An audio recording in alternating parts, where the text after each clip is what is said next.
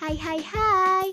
Kembali lagi dengan aku Nafa Zahra Khairunisa Terima kasih buat teman-teman yang udah stay dan mau dengerin podcast aku.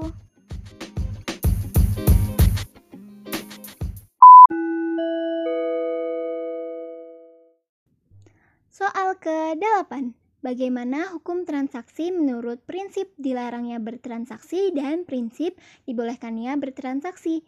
Jawabannya, prinsip dilarangnya bertransaksi itu ada haram zatnya atau haram lizatihi, ada haram selain zatnya, haram ligoirihi, dan yang ketiga ada ketidaksahan atau ketidaklengkapan akadnya.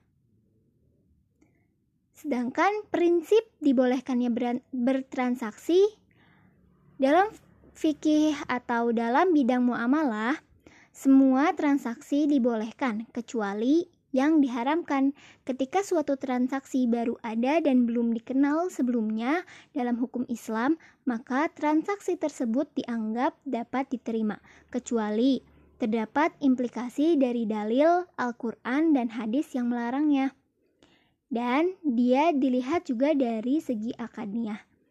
Karena ketika uh, akadnya itu atau pertalian ijab dan kabulnya sesuai dengan kehendak syariat yang berpengaruh pada objek perikatan, maka dia diperbolehkan.